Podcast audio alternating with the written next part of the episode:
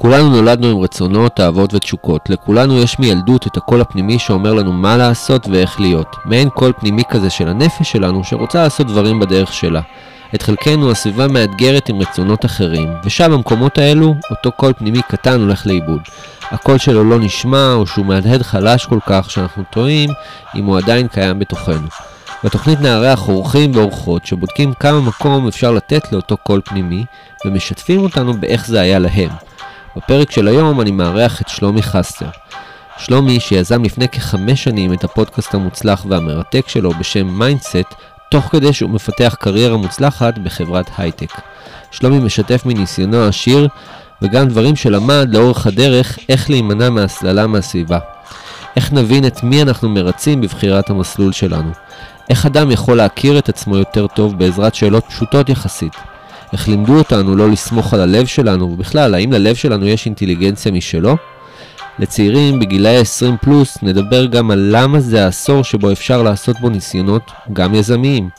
בואו הצטרפו לפרק מלא השראה וכלים וגם עוד דברים על החיים בצד התקופה. מתחילים עכשיו.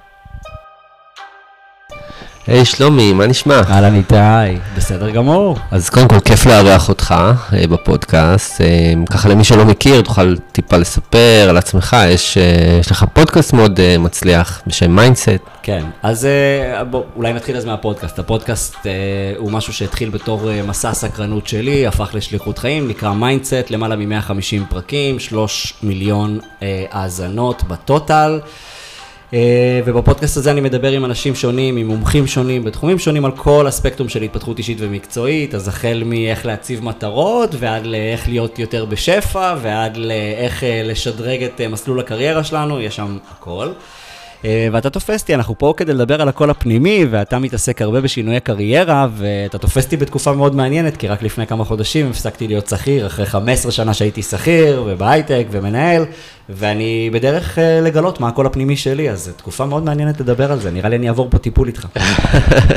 אז, אה, אז קודם כל, מאוד מעניין, ואגב, הפתעת אותי עם הסיפור הזה של ההייטק, וזה משהו ככה, דיברנו עכשיו בשיחה המקדימה קצת על, על משהו זהותי כזה, נכון? ברגע שאתה נתפס לאיזושהי תעשייה מסוימת, משהו בזהות הוא, הוא כאילו נטמע לסיפור הזה של ההייטק, או יזם, או כל דבר אחר, אה, זה מאוד מעניין. תראה, בסוף אני חושב שכל דבר שאנחנו עושים אותו תקופה ארוכה, הופך להיות חלק מהזהות שלנו. זאת אומרת, אחרי שבועיים שאתה עושה יוגה, אתה לא תגיד גם אני יוגיסט כשתציג את עצמך, אבל אחרי עשר שנים שאתה עושה יוגה, כנראה שאתה תגיד אני יוגיסט, כי זה חלק מהותי ממי שאתה, זה פוגש אותך מעבר לרובד של אני עושה את זה פעמיים בשבוע. אותו דבר לגבי מקום העבודה, בסוף אה, הטייטלים אה, מגדירים אותנו, וגם האגו שלנו די אוהב טייטלים, זאת אומרת, אני ככה, או אני מנהל, אני בהייטק, או אני במקום אחר, אה, ובסוף אתה יודע, גם החיים מסלילים אותנו לדברים האלה. תוציא ציונים טובים שתתקבל לאוניברסיטה, תתקבל לאוניברסיטה כדי שתמצא עבודה טובה, ואצלי זה גם היה, תעשה תואר שני כדי שתמצא עבודה עוד יותר טובה, ואז אתה עושה תואר שני, ובסוף אתה אומר, אז מה, מה, מהי גולת הכותרת? למצוא עבודה טובה. מהי עבודה טובה בישראל? אז יש לך כמה אופציות, וחלק מהם זה להשתלב בתעשיית ההייטק, כי היא ידועה בתור תעשייה טובה. אז זה בעצם מין סולם כזה, מסלול כזה שרצתי בו, או רצנו, אנחנו רצים בו לאורך החיים, מתוך שאיפה להגיע למשהו שבו החברה הצביעה עליו בתור זה טוב. אם הגעת לכאן, עשית את שלך. אז, אז קודם כל זה מאוד מעניין מה שאתה אומר, כי אנחנו בעצם מדברים על איזשהו קול פנימי, ואז יש מהצד השני, אולי במקביל, יש את ההסללה של ההורים, של החברה, של עבודה טובה. אז, אז בוא, בוא נחזור ככה אחורה, כאילו, אתה יודע, קצת uh, לתקופה ששנינו היינו חיילים משוחררים, ושנינו כזה התלבטנו כזה מה לעשות, ואיך זה הייתה לך התקופה הזאת, טיול וכאלה? ולתת לך את הכל כמו שזה? ברור. אז אני הייתי סטלן, בעצם, אני חושב שכל החודשים הראשונים מהרגע שהשתחררתי מהצבא, היה פשוט להיפגש עם uh, חבר'ה. Uh, היינו נפגשים בערב. מעשנים, נוסעים לים, כאילו, זה, זה היה הסגנון, קמים מאוחר, קמים בבוקר, שואלים, טוב, מה עושים היום? ואני חושב שתקופה של כמה חודשים טובים זה היה הסגנון חיים, וזו הייתה אחת התקופות הכיפיות, כי אני חושב שבאמת התחושה הזאת היא של אין אחריות, אין מחויבות, וגם קצת תואמים את העולם כזה, עושים דברים כזה כיפיים ושטויות, אני חושב שזה היה מאוד מאוד כיף. באיזשהו שלב המציאות אומרת, טוב, מה, לך תעבוד קצת, או מה, מה אתה מתכנן לעשות מפה והלאה? אה, אז הייתה לי תקופה שהלכתי, וקצת מוזר לי להגיד את זה היום, מכרתי אה, תמונות שמן באנגליה לתקופה קצרה, גיליתי את, אה, את עולם הנוכלות שקיים בתוך זה, ולא הצלחתי להסתדר עם זה. כאילו, אמרתי לעצמי, אני מרמה אנשים, כאילו, אני לא, לא, לא עובד לי. מעבר לזה שזה היה חדש לי כל תחום המכירות, נכנסתי לתחום המכירות באווירה של תחום המכירות הוא בעצם לשקר המון שקרים. זאת הייתה החוויה הראשונה שלי, כי סיפרתי להם שאנחנו סטודנטים, ושאנחנו מציירים את התמונות בבצלאל, ובעצם קונים את התמונות שמן האלה בסין, בכל מיני דולר או משהו כזה, ואני מספר לאנשים סיפור כדי למכור אותה, אמרתי, וואי, אני צריך לשקר כדי להרוויח כסף במכירות, תבין איזה תפיסה מוזרה, לא עבד לי. ואז חזרתי לארץ, ואתה יודע, קצת עבודות אה, של אה, לפני טיול, אה, כל מיני בזק ובזק בינלאומי, למכור אינטרנט, דברים יותר לגיטימיים. אה, וזהו, ואז אה, טיול, כאילו גם זה מרגיש לי כזה רחוק, אתה יודע, אני בן 40, שזה כאילו, אתה גורם לי להרגיש זקן, אז אני אומר לעצמי, כאילו, אני בטח מספר את זה ממש ממש בקצרה, אבל טיול, מזרח, הודו, נפאל. אה, כמה חודשים בטח. כן, חצי שנה כזה, קצת פחות אולי. וזהו, ואני חושב שלפני הטיול נרשמתי ללימודים. אני מה זה דוגמה לא טובה נראה לי לסיפור. אתה יודע איך נרשמתי ללימודים? איך? ישבתי, קודם כל ידעתי מה אני אוהב, תמיד ידעתי שאני אוהב את כל הנושא שקשור לפסיכולוגיה, לבני אדם, זאת אומרת, תמיד ידעתי שאיפשהו שמה הסקרנות שלי גדולה יותר. אה, דרך אגב, כשהשתחררתי, אפרופו כשהשתחררתי מהצבא, כשאתה משתחרר מהצבא אתה צריך להשתייך לקופת חולים, אתה זוכר את הפרוטוקול כן, הזה? כן, זה אז, אז, אז אה, התקב, כאילו נרשמתי לקופת חולים אה, והמנהל מרפאה, המרפאה היה הרופא שלי, הוא אמר, טוב, בוא, אני צריך להכיר אותך פעם ראשונה. טוב, בא, אני בא, אני מכיר אותו, אז הוא אומר לי, יופי, ומה אתה מתכנן לעשות? אמרתי לו, לא יודע, איך בכלל בוחרים מקצוע. והוא, אהבתי את הסגנון שלו, הוא אומר לי, תשמע שלומי, זה מאוד פשוט, אתה עושה את זה נראה לי מסובך בראש שלך. קודם כל תבין, אתה בן אדם הומני או ריאלי? אה, אוקיי, אני יותר הומני. אוקיי, יופי, בתוך ההומני, מה הכיוון שלך יותר? ואז הוא כזה שאל אותי כמה שאלות, הוא אומר, יופי, עכשיו צמצמת את ההחלטה שלך ל-20%, במקום להסתכל על כל העוגה, יש לך עכשיו 20%. עכשיו, בתוך זה תתחיל לבדוק. אז כאילו, הוא עשה את זה נורא אינטואיטיבי ונורא מהיר, עזר לי להבין, כן, לא, אוקיי, בתוך זה, כן, לא, בתוך זה, כן, לא, ואז פתאום אתה מתעסק עם, עם בחירה שהיא פחות overwhelming, שהרבה יותר יש מה לעשות איתה. אז בעצם, הוא נתן לך את הבחירה הבינארית של זה או זה. אלימינציה גסה מאוד כן. בשלב ראשון, רק כדי לא להסתכל ולהגיד אולי אני אהיה מדען טילים, אולי אני אהיה פיזיקאי, לא, בוא, תוריד את כל הצד הזה, כי זה לא אתה, וזה גם לא מעניין אותך, אין לך שם סקרנות. אוקיי, עכשיו בתוך הספקטרום הזה, מה כן יותר ומה לא. אה, אז אני חושב שאתה יודע, כי בסוף אנחנו, אם אנחנו חושבים שכל האפשרויות רלוונטיות בשבילנו, אנחנו לעולם לא נצליח לבחור. אם אנחנו מסוגלים בצורה אינטואיטיבית וחותכת להוריד את הדברים שבכלל לא רלוונטיים לדיון, בוא נוריד אותם מהשולחן, mm-hmm. השולחן נראה כמו משהו שאפשר פתאום להסתכל עליו, אפשר, אתה יודע, לקבל החלטה. זה קצת כמו בופה, כן? כאילו אם אתה מסתכל על בופה ויש שם 100 דברים, רגע. אבל אם אתה אומר, טוב, גם ככה אני לא אוכל סלטים מהסוג הזה, ולחמים גם ככה לא מדבר אליי, גם מאפים זה לא הסגנון שלי, אתה נשאר עם 30 פריטים לבחור מהם. אבל יש, יש כאילו איזושהי תחושה שכאילו מדור לדור השפע של הבופה הזה הולך וגדל, נכון? איפשהו אצל ההורים זה היה פחות, ואנחנו אולי טיפה יותר, גם אנחנו התקשינו בזה מן הסתם. ו... אני מסכים, אבל אני חושב שהאחריות על קבלת ההחלטה היא פחות הרת גורל. זאת אומרת, אם בדור של ההורים שלנו התחלת תפקיד ובמקום עבודה, זהו, השאיפה שלך היא בגדול אה, לצאת שם לפנסיה. כאילו, בטח אם זה מקום שעוד אה, מציע את אה, הגביע הקדוש, איזה אה, קביעות כן. ודברים מהסוג הזה. אני חושב שדווקא הדור שלנו נמצא הרבה פחות בתוך הדילמה הזאת, הערת גורל של אה, טוב, אה, אחרי שאני אסיים את הלימודים, אני אבחר את המקצוע שבו אני עד הפנסיה ואם אפשר עד המוות. זה ממש לא ככה, היום הדור של היום יכול לקבל החלטה מהר, וגם יכול לקבל החלטה שזה לא מתאים לו מהר ולעשות uh, קפיצות. uh, בין אם זה קפיצות uh, למעלה למטה, ימינה שמאלה, בתוך תחומים שהם uh, טובים בהם. ולכן חלק מרכזי מהתפיסה שלי, שכישורים uh, חשובים היום יותר מתארים. ואני חושב שגם בקבלת ההחלטות שלנו, בטח הקהל שלך, קבלת החלטה לגבי מה הוא הולך לעשות היא מאוד חשובה. ואני חושב שכן צריך לקבל החלטות נכון, אבל לא צריך להפוך אותן להערות גורל. אני חושב שאם אתה שואל אותי גם מה צריך להנחות בן אדם בקבלת החלטה כזאת, בין היתר, לא הדבר המרכזי, אבל בין היתר צריך להיות, מהם הנכסים הפרסונליים שאני אצבור בתקופה הבאה, שהולכים לתת לי ריבית מצטברת בעתיד. למה אני מתכוון? אם אני נכנס למקום עבודה, ובמקום עבודה הזה אני הולך לעשות משהו רובוטי, רפטטיבי, שלא הולך לתת לי קישור מסוים, שישרת אותי לעוד שנים בהמשך, לא צברתי נכס פרסונלי.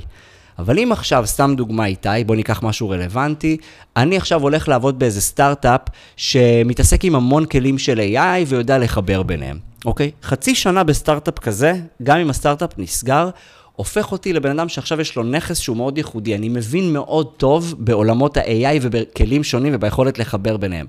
בעולם של היום, חצי שנה בסטארט-אפ כזה יכול לתת לי תחרות על פני מתכנת שכבר נמצא חמש שנים בשוק ולא יודע כלום על AI, או כל דבר אחר. אז זה נותן לי נכס שהוא שלי, נכס של ידע ויכולת, skill, שאחר כך אני יכול להשתמש בזה, ולכן מה שצברתי זה ריבית מצטברת, כי אני יכול להשתמש בדבר הזה בעתיד, ועכשיו אני גם יכול בתפקיד הבא שלי ללמוד עוד משהו. עכשיו בוא נשלב big data.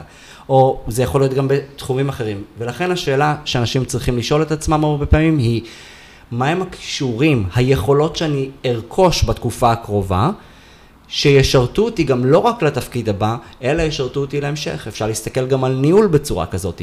ניהול זה skill שאם אתה לומד אותו טוב, יש לך אותו. ואז בתפקיד הבא אתה כבר יכול להביא איתך עוד משהו. אני חוזר איתך, אבל דווקא קצת אחורה, כן. ולמעשה, אתה אומר, אוקיי, תואר ונגיד חברת הייטק או סטארט-אפ ודברים שיכולים לתת וכישורים וכדומה, אבל יש עוד אנשים ש, שעדיין אה, נמצאים באיזשהו מצב שהם תקועים, שהם לא יודעים אם העולם הזה בכלל מתאים להם, כל עולם ההייטק, הם אה, אולי חושבים על היתרונות שלו, הם חושבים על הדבר הנכסים, כמו שאמרת, אבל... היית מציע נגיד, אפילו לפני הלימודים לנסות לראות איך, איך, איך מתחברים לתעשייה הזאת, איך לראות, כי לבוא ולעשות שלוש שנים תואר או ארבע שנים תואר, היום אנחנו נעים בעולם שאומר, תואר, סימן שאלה, זאת אומרת, האם צריך? תראה, אה, אין ספק שחשיפה מוקדמת יכולה לעזור לנו להבין האם זה מתאים לי או לא מתאים לי. אני פשוט לא חושב שלכולם תהיה את האפשרות אה, באמת להבין מה זה עכשיו להיות מנהל פרויקטים בחברת הייטק ולהבין את הלחץ. זאת אומרת, גם אם אתה, יש לך מישהו, קרוב משפחה, ואתה פוגש אותו והוא מספר לך, יהיה מאוד קשה לדעת איך האישיות שלך תפגוש אותך בתוך התפקיד הזה. זה... אתה יודע, הקול הפנימי, הוא, הוא צריך לעבוד, השאלה היא, גם כשאנחנו אומרים הקול הפנימי, מי הקול הפנימי? יש לנו את הקול הפנימי של האגו, יש לנו את הקול הפנימי של הבן של ההורים שלי, שאני רוצה לרצות אותם, בואנה, הם אה, שילמו לי על הלימודים, הם עכשיו שילמו לי על הטיול, הם כל החיים אמרו לי וזה וזה, רק בבחירה הזאתי, יתאים לך הדבר הזה. עכשיו, אתה יודע, בן אדם בן 21, למרות שהוא, מה שנקרא, ילד גדול, מה, הוא יירק להורים שלו בפרצוף ויגיד להם, תקשיבו, אני לא הולך להיות עורך דין, אני לא הולך להתחיל את המדעי המחשב, כמו שאמרנו, כי אני הולך לתת שנה בלנגן גיטרה. אה, קשה, קשה. ולכן, כשאנחנו מדברים על הקול הפנימי, אתה יודע, השאלה ששאלת היא חשובה, אבל השאלה האמיתית בעיניי היא, מאיפה הרצון הזה ללכת לעבוד בהייטק? כי אני לא חושב שאנחנו כבני אדם, ואני אולי לוקח את זה למקום פילוסופי, אבל הוא גם מאוד אמיתי, כבני אדם, לא נולדנו עם הנטייה האבולוציונית לעבוד בהייטק. נולדנו להתחבר אחד לשני, נולדנו לעשות דברים שמועילים לחברה, נולדנו לעזור, אבל בסוף, אתה יודע, גם אני כשעבדתי באיזו חברה שעשתה העברת תשלומים בינלאומית, ובאמת, לחברה הזאת יש משמעות גדולה, כי הרבה אנשים בהרבה מקומות בעולם מצליחים להתפרנס גלובלית באמצעות החברה הזאת. אבל בסוף ביום יום, בדברים שאני עשיתי שם, למרות שמצאתי שם משמעות, זה לא שהייתי ריק ממשמעות, אני הייתי עסוק בלפתח עובדים, בפיתוח למידה, בדברים שאני מאמין בהם. אבל בסוף זה לא שכשהייתי קטן, דמיינתי איך אני יכול לעבוד בחברה שעושה העברת תשלומים בינלאומית ואני רוצה ללמד שם את העובדים איך לעשות KYC. לא, היו לי שאיפות הרבה יותר בסיסיות, שהרבה יותר מחוברות לטבע שלי.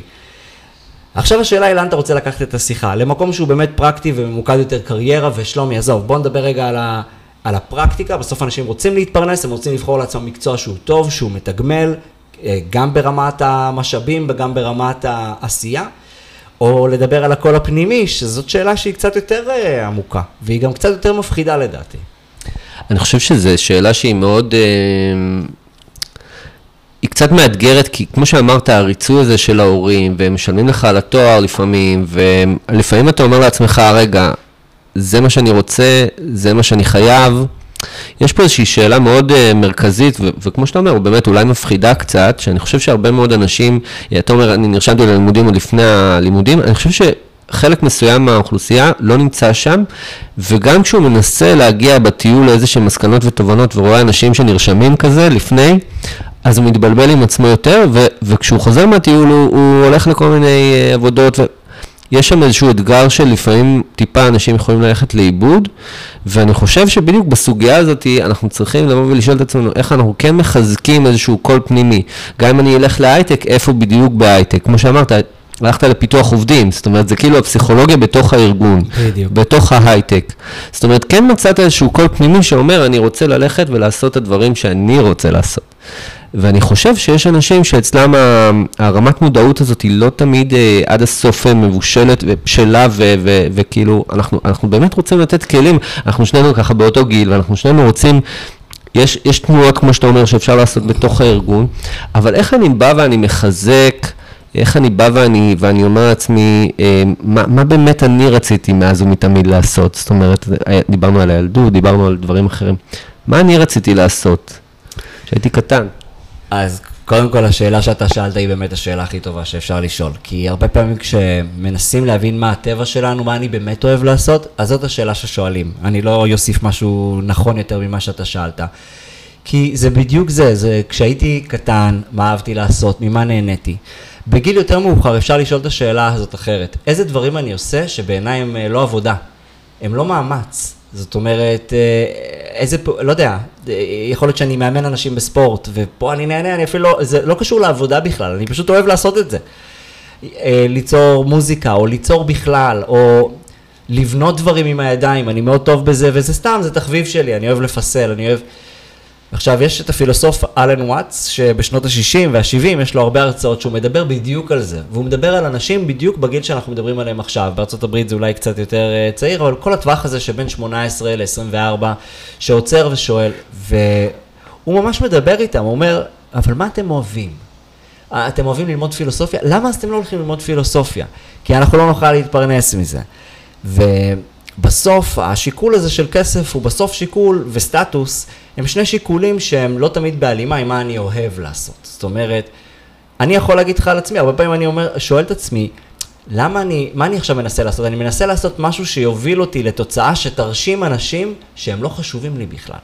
זאת אומרת, הרבה פעמים הלופ הזה הוא כל כך לא הגיוני. תחשוב כמה פעמים, אולי המאזינים יכולים להתחבר לזה. האם פעם קניתם משהו, שעון, או רכב, או כל דבר אחר, כי ידעתם שבסוף זה ירשים כל מיני אנשים סביבכם, אבל זה אנשים שבתכלס הם לא כאלה חשובים לכם באמת. אני חושב שזה אחד הדברים הכי טריקים בחיים. אז רגע, בוא נחזור באמת לשאלה ששאלת. אני חושב שאם אנשים ישאלו את עצמם איפה אני פועל בכיף, בעשייה, בחדווה, effortless, זה כיוון מאוד מאוד מאוד טוב להבין איפה הנטיות הטבעיות שלי. דבר שני שאני רוצה באמת להגיד, אל תיקחו את זה כל כך רציני, יש לכם מלא זמן לעשות טעויות. באמת, אני חושב שאני לא שמעתי את המסר הזה מספיק, ואני תמיד הרגשתי שהחיים הולכים להיות מסלול one way. לא, הם לא. אוקיי, סבבה, בחרתם לימודים וזה לא עבד, א', אפשר, אני לא מעודד אנשים לעצור משהו רק כי קשה, אבל אם הגעתם להבנה חותכת, זה לא אני, אז אל תשרפו עוד שנתיים. אם התחלתם עבודה בתחום מסוים וחשבתם שביוטכנולוגיה זה אתם, ובעצם זה לא, תחתכו. אני חושב שהיתרון הגדול בלהיות בגיל צעיר זה, הבונוס הענק זה להתנסות במלא דברים. אני בן 40, יש לי שלושה ילדים, ההחלטה לעזוב את ההייטק היא החלטה שאנשים מסתכלים עליי, אומרים לי, אחי, אתה משוגע קצת. אני משוגע קצת, אבל אני גם מבין מה אני לא מוכן, מה אני לא מוכן לוותר, על הקול הפנימי שלי, ועל, ה, ועל, ועל החופש שאני רוצה לעצמי בחיים. אבל, אבל לעשות את המהלכים האלה בגיל 25, 26, להחליט שאתה פותח איזשהו עסק אונליין בגיל 27 והוא קרס אחרי חודשיים, אוקיי, עסק אונליין, כמה כסף איבדת? זרקת כמה עשרות אלפים על שיווק ועל בניית אתר, אוקיי, אתה מתאושש מזה תוך כמה חודשים. אז הרמות סיכון הן מאוד נמוכות גם בגיל הזה, שום דבר לא דרמטי. ואני חושב שדווקא הדור הזה, שהוא צעיר יותר, מבין את מה שאני לא הבנתי בגיל הזה. אני לא חייב להישאר באותה עבודה כל הזמן, כי הם רואים סביבם, הם רואים את האחים הגדולים שלהם. ואני ראיתי את זה סביבי, אנשים באים, עושים שנה פה, קיבלו את כל מה שהם רצו בתפקיד הזה, אם הם לא צמחו כמו שהם רצו, בואו נקפוץ לתפקיד הבא. וזה בסדר גמור. אז אני חושב שגם צריך פשוט להבין שזה גיל להתנסויות. וצריך גם להבין שיש אנשים שיותר מתאים להם להיות יזמים, ולעשות דברים לבד, ולא בהכרח לעשות תואר אקדמי. ואני חושב שזה גם משהו שצריך לתת לו חופש, כי ברגע שאתה מחליט על לימודים, ושאתה מתחייב לאיזשהו מסלול קדימה, אה, זה מאוד מקבע, כי אתה כבר לומד כל כך הרבה ימים בשבוע, אז מה עכשיו תוסיף עוד, אה, בוא נעשה יזמות כאן, ובוא נתנסה בזה, ובוא נקים גם פודקאסט על התחום. לעומת זאת, אם אתה לא הולך ללימודים, אז אתה יכול גם אה, להקים פה איזה עסק בצד, אתה יכול ללמוד קצת כישורים בצהריים, שעה כל יום, לשפר איזה skill שיש לך. ואתה יכול לייצר עוד כל מיני שת"פים ולעשות עוד תוכן סביב הדבר הזה, יש לך הרבה זמן. ויש לך skillים שהיום הבן אדם המודרני אה, בין ה-23 לא אמור להתאמץ עבורם, אתה יודע, לעשות פודקאסט, להיות יזם דיגיטלי אה, ואפילו להיות נווד דיגיטלי. אני חושב שמאוד מאוד תלוי במבנה אישיות של אנשים, אנשים צריכים להכיר את עצמם, אתה יודע, גם, אני לא חושב שאנשים צריכים להיות את כל התשובות, אני חושב שאתה יודע, לבוא לבן אדם כמוך, בשביל, לא יודע, אולי בן אדם אחד צריך רק מפגש אחד, אולי אחד צריך שישה, אני לא יודע. אבל לקבל רגע את ההכוונה הזאת, את הפידבק הזה, זה יכול לחסוך המון זמן. במקום לעשות ניסוי בטעייה בעצמי, אולי אני יכול לקצץ 60% מהדרך, אם מישהו שואל אותי כמה שאלות נכונות, עוזר לי להבין מה הרמת סיכון שלי, כרגע, האם אני גר אצל ההורים או שאני כבר גר לבד ושוכר דירה בתל אביב, שתי מצבים שונים, יכול להיות שאני בן 23 והמצב שלי מאוד שונה, האם אני יזם יותר באופי שלי ואני רק צריך להוציא את זה החוצה, או שאני יותר מסורתי, אני רוצה יותר משהו מובנה, אני צריך שילמדו אותי, אני צריך שיאכילו אותי, ולא תמיד אנחנו יודעים להגיד את זה על עצמנו. אני רק בגיל 28 גיליתי שאני אוטודידקט, תבין, בגיל 28, עד אז חשבתי שאני בכלל תלמיד לא טוב. רק בגיל 28 הבנתי שאני אוטודידקט. זאת אומרת שאתה בכלל לומד אחרת, אתה לומד לבד, אתה מכניס חומר פנימה, והכל בעצם נטמע הרבה יותר טוב מאשר אם תשב בכיתה מול אנשים, מול מרצה שינסה להאכיל אותך. הרבה יותר טוב עבורי. כן, עבורך. כן, חד משמעית כן. א', אני לא מוגבל בעומקים שאני אגיע אליהם במקומות שמעניינים אותי. אתה מכיר את זה שאתה יושב בכיתה ודווקא כשזה מעניין, דווקא שם המורה לא מרחיב, ודווקא במשהו שאתה כבר מכיר, שם הוא נותן עוד מחקרים או עוד הרחבות. כשאתה לומד לבד, יש לך את הזכות להעמיק ולבחור גם מי ילמד אותך. ואם אתה, אתה יודע, דיברנו על סקילים שהם אה, נותנים אה, תשואה מתמשכת, אנגלית. עכשיו, לי זה basic, אני עבדתי עכשיו בסביבה שהיא, הצוות שלי, עבדתי איתם באנגלית עכשיו שבע שנים אה, רצוף, אז זה נהיה לי מאוד basic לחיות באנגלית, ללמוד באנגלית, לחשוב באנגלית, לתקשר באנגלית. אבל יש הרבה אנשים שזה לא ככה עבורם. הדבר הראשון שהייתי מציע לכל בן אדם היום, אם, אם אנגלית זה לא משהו שאתה שולט בו ברמת שפת אם, אל, אל תעשה שום דבר אחר לפני שאתה עושה את זה. עזוב אותי מתואר. תבין אנגלית, פתח לעצמך את העולם, תוכל לתקשר עם העולם, תוכל למכור לעולם באנגלית, תוכל ללמוד מכל דמות בעולם באנגלית. אתה יודע, אני, אני הרבה פעמים רואה פה, אני, לא, אני אנסה להגיד את זה בצורה יפה, אבל אני, אני רואה הרבה אנשים משגשגים רק על סמך העובדה שהקהל שלהם לא חוקר באנגלית את מה שהם מלמדים. Mm. כשאני אומר, היי, אחי, לקחת את כל הקונספט הזה ממנו, כאילו אחד לאחד. וזה אחלה, יפה שהוא עושה את זה, גם אני מקבל השראה מהמון גורמים, אבל אני מבין שהקהל של אותו בן אדם אם הוא צורך את זה ממנו ולא הולך עוד מטר וחצי למקור, כנראה שהוא לא חוקר לבד. אז אנגלית זה הדבר הראשון שאני חושב שלכל אחד חייב, למי שזה obvious בשבילו, אז סבבה, אל תתייחסו למה שאני אומר, יופי, למי שלא, זה הזמן. לפני תואר, לפני הכל. זה הזמן. בעצם גם ביזמות, היום אפשר לעשות את זה בצורה גלובלית, וגם כמובן אם אתה בחברה גלובלית, אז אתה יכול להתקדם, יש לך אנגלית טובה, וזה מאוד מקדם. כן, גם תחשוב על כמות הזמן והכסף שאתה תחסוך ב... אם, אם מישהו מלמד את זה באינטרנט איפשהו, למה אני צריך לשלם למישהו פה אם אני יכול ללמוד את זה בעצמי? במיוחד שאתה צעיר, וזמן הוא לא הדבר הכי קריטי לך, אתה יודע, בשבילי ובשבילך לאבד עכשיו ארבעה, חמישה חודשים בלי תנועה, זה לא כזה נוח. אוקיי, אנחנו נסתדר, אבל זה לא כזה נוח. לבין 23-4 שעוד גר נגיד אצל ההורים, או שעוזרים לו עוד הרבה, אין לו עכשיו איזה משכנתה וילדים, הוא לא מתחיל את החודש עם מינוס 20 אלף על כל החיים שלו. סיפור אחר, והוא יכול לשרוף ארבעה חודשים על אה, לבנות בעצמו את האתר ולהקים בעצמו e-commerce וללמוד ממישהו, ואני חושב שבסוף אה, לכולנו יש מינופים בחיים. אם יש לך זמן, תמנף אותו, אם יש לך כסף, תמנף אותו, אם יש לך קשרים, תמנף אותם, אם יש לך קהילה, תמנף אותם. אבל כל אחד צריך, ל... ובגיל צעיר, מה אתה יכול למנף? הרבה אתה יכול למנף את הזמן, יש לך הרבה יותר זמן. אני חושב שזה מסר מאוד מרגיע להרבה מאוד אנשים, כי אני חושב שבתקופה הזאת, חלק גדול מהאנשים, גיל 23-24, אז הם רואים אנשים אחרים בזוגיות, והם רואים אנשים אחרים שכבר נסגרו על התחום עיסוק ועל התואר, או שיש יזמים מאוד מצליחים, והם בעצם שואלים מה אני עושה עם החיים שלי, ואין איזשהו, אה, כמו, אתה את אומר, יש להם את הזמן, אבל אולי הם לא רואים כל כך את, ה, את הדבר הזה של מה שאתה אומר, יש לכם את הזמן לטעות, להתנסות, כי יש גם איזשהו לחץ מההורים, בוא תצא מהבית, תמצא. זאת אומרת, יש פה איזשהו אלמנט שאולי, אה, זה כמו איזה תחום אפור כזה, שהם לא רואים, שאנחנו יכולים לראות. המקום לתהייה, ההזדמנות, ה- ה- הכסף, דברים אחרים. בכל גיל, גם עכשיו, כשאני מספר לך עכשיו, נראה לי כאילו לקחתי צעד דרמטי בחיים שלי, ועזבתי את העבודה שלי כסר... אני, אני ואתה ניפגש עוד עשר שנים, ואני אצחק על ה... איך לקחתי את זה דרמטי, איזה שינוי עשיתי, איך לקחתי כל דבר ברצינות, עם מה אני אתחיל. בסוף כל דבר בפרספקטיבה, אתה יודע, בגן, אז אה, לא יודע מה, הילדה שרצינו שתהיה חברה שלנו אמרה לנו לא, וזה היה הדבר הכי גדול בעולם. ובכיתה ב' אה, מישהו אמר לי שהוא לא חבר שלי יותר, וזה היה הדבר הכי דרמטי בעולם. בכל גיל, וזה לגיטימי, הצרות שלנו באותו גיל הן הכי דרמטיות בעולם. בגרויות בתיכון נראו לי כמו הדבר הכי משמעותי שיש, והיום אני אומר, בואנה, אני אוכל את זה, תן לי איזה תקופה כיפית, וכל היום כיף ואווירה טובה, וכולם, מה אני צריך ללמוד קצת לפני מבחן? מי ישמע? אז כל תקופה מלווה, וצריך לכבד את זה גם שבינינו. אבל מה שאתה אמרת זה בדיוק הדבר הזה. זאת אומרת שכשיש לנו אנשים אחרים שמותחים לנו את פרספקטיבת הזמן ועוזרים לנו לבוא ולהבין שהכל בסדר, זה חשוב. אבל פה נכנסים עוד כמה דברים. אחד, קודם כל חשוב לי שאם אמרת שאנשים קצת בלחץ, זה טוב שהם בלחץ, כן? כי לחץ עוזר לנו לפעול. אבל אם אתה בלחץ ולא פועל, כי אתה רק מחכה ליום שבו תקבל החלטה מושכלת, מושלמת, ורק אז תפעל, זה הסכנה וזה משהו שילווה את אותו בן אדם כל החיים. אני בעד אנשים שטועים, עושים, טועים, עושים, אני חסר לי מזה קצת, אני קצת לוקח לי זמן עד שאני מבשיל, עד שאני זז, כזה אני, אבל בסוף אני גם הישגי, אז בסוף אני מגיע ליעדים שלי, אז גם אם לוקח לי לפעמים זמן להתבשל ואני late bloomer, בסוף אני מגיע לדברים. אה, אז בטח, בטח אלה שחשובים לי. אבל אני חושב שזה חשוב שאנשים יהיו בלחץ, כי לחץ יעזור להם לזוז ולהתנסות, וזה בסדר לטעות, זה חלק מ growth mindset, כי אם לא תטעה, לא תדע. האנשים הכי מוצלחים שאני מכיר הם אלה שטעו הרבה, ואלה שלא פחדו אה, לחכות שהמוצר יהיה מושלם, ועשו את המוצר הזה גם עוד פעם ועוד פעם ועוד פעם, אבל באיזשהו שלב, השאלה מה יותר חשוב, ליהנות מהדרך ובגיל 30, 32, להיות במקום שאתה רוצה, או לחכות ל...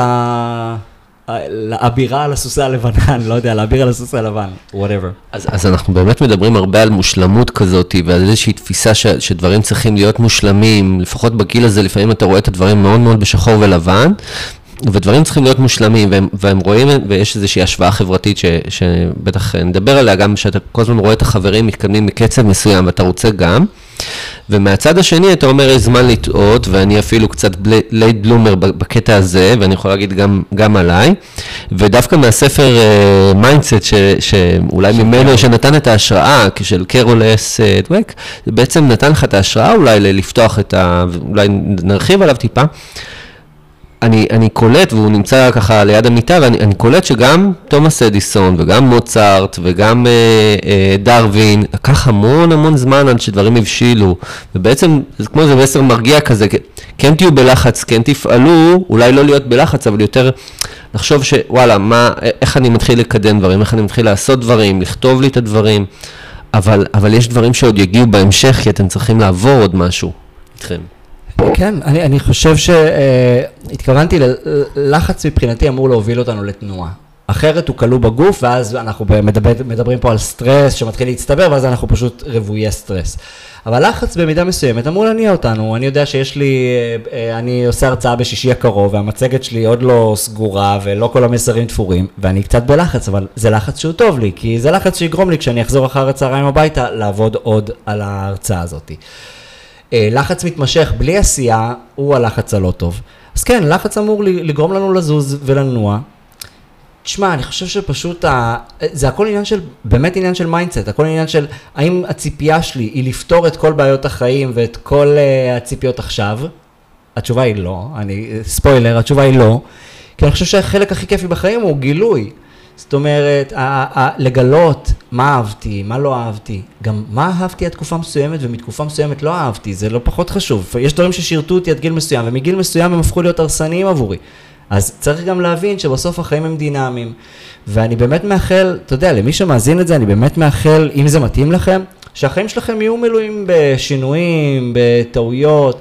זאת אומרת, לא במשהו שפוגע לכם ברווחה האישית שלכם, לא שם אתכם בסכנה או בתחושה שאין לכם רשת ביטחון, אני לא מדבר על חוויות כאלה. אני כן מדבר על, באתם לפה כדי לחוות משהו, להתנסות בדברים. הרי אנחנו נמות מתישהו, השאלה היא איך אנחנו חיים את החיים. אז אתה יודע, בפרספקטיבת מקרו, אם באתי לשחק פה משחק, שיהיה מעניין, שיהיה מגוון, שאני לא אצליח בכל שלב. פעם שיחקת במשחק מחשב שעברת כל שלב על הפעם הראשונה? אין סיכוי. אין סיכוי, ואם זה היה ככה, היית עוזב את המשחק הזה אחרי הפעם השלישית, כי בתכלס אין שום דבר כיפי בלהצליח בהכל. אז צריך גם להתמסר ליכולת שלנו לטעות, להתנסות, כאילו קצת להיכשל, כי, ואז הניצחון הבא הוא יותר מתוק, אחרי שלא עברתי את המלך בפעם הראשונה. חושב שצריך לאמץ פה תפיסה שהיא בין הפרקטיקה, זאת אומרת איך אני ביום יום שלי מציב מטרות, יודע להיות ממוקד, יודע להתקדם, אבל גם בפילוסופיה של החיים, להבין, האמת היא שזרקו אותי פה לתוך איזשהו משחק, ואיך אני הולך לשחק את המשחק הזה, וכמה חוויות אני הולך לחוות בו, וגם, מה אני הולך לצבור בו במשחק הזה? רק כסף? אולי אני הולך לצבור בו גם יכולות, הבנה, גילוי עצמי, קשרים משמעותיים עם אנשים אחרים. זאת אומרת, גם להסתכל על זה בצורה מאוד מאוזנת והוליסטית, ולא משהו שהוא, אתה יודע, one way. עכשיו, ברור שהפודקאסט הזה בעיקר מתעסק עם קול פנימי וקריירה, אבל אני חושב שתפיסת חיים מלאה ומאוזנת גם כן עוזרת לנו להבין, אוקיי, כרגע אני בוחר קריירה, אבל להסתכל על זה בתור תפיסת חיים רחבה יותר, איזה תחביבים עוד אני אוהב לעשות, איך נראים החיים החברתיים שלי, הזוגיים שלי, הכלכליים שלי. וגם אני אגיד לך משהו שגיליתי על עצמי, הייתה תקופה שהבנתי שאחת האשליות הגדולות שלי היא שקריירה תענה לי על כל הצרכים שלי כבן אדם. וכשהבנתי שזה לא ככה, אתה יודע איזה חופש היה לי? מטורף. אני דמיינתי שהעבודה אמורה לספק אותי גם להתפתחות האישית שלי, גם להתפתחות המקצועית שלי, גם לקשרים החברתיים שלי, גם לשגעונות שיש לי מדי פעם. לא, לא. יש פלח בחי... בשלומי שמאוד נהנה ומשגשג בתוך הדבר הזה שנקרא קריירה, והוא עונה לי על הרבה צרכים, אבל את הפודקאסט שלי לא עשיתי כתוצאה מהקריירה שלי, לא, הרגשתי צורך שהקריירה שלי לא ממלאה עבורי.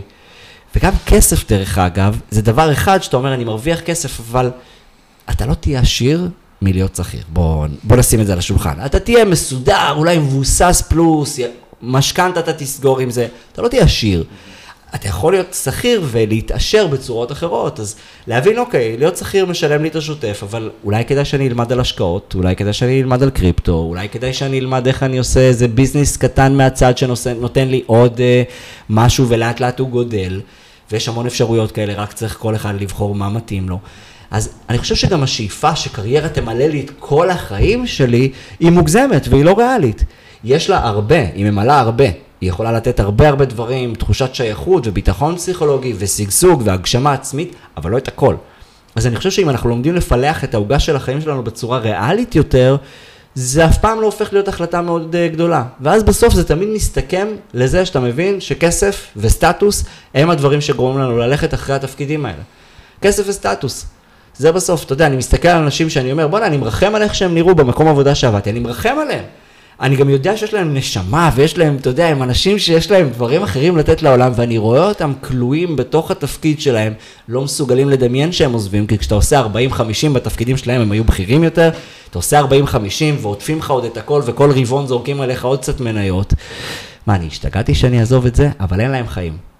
אז דיברתי הרבה, אבל אני חושב שמה שאני בא להגיד זה לא לזרוק את כל משאלות ליבנו על הדבר הזה שנקרא קריירה, אלא להבין שאני יכול לבנות מראש חיים שהם יותר מעוצבים ויותר מאוזנים, וקריירה היא חלק מהם, גם אם היא תופסת חלק דומיננטי מהיום. שזה בעצם נקודה מאוד מעניינת, שאתה אתה אומר בעצם, השלמות הזאת שאנשים בגיל צעיר אולי, ואני חושב שרוב האנשים מצפים שקריירה תמלא אותם, אני הולך להיות רואה חשבון באיזושהי חברה, אני הולך להיות הייטקיסט, אני הולך ל...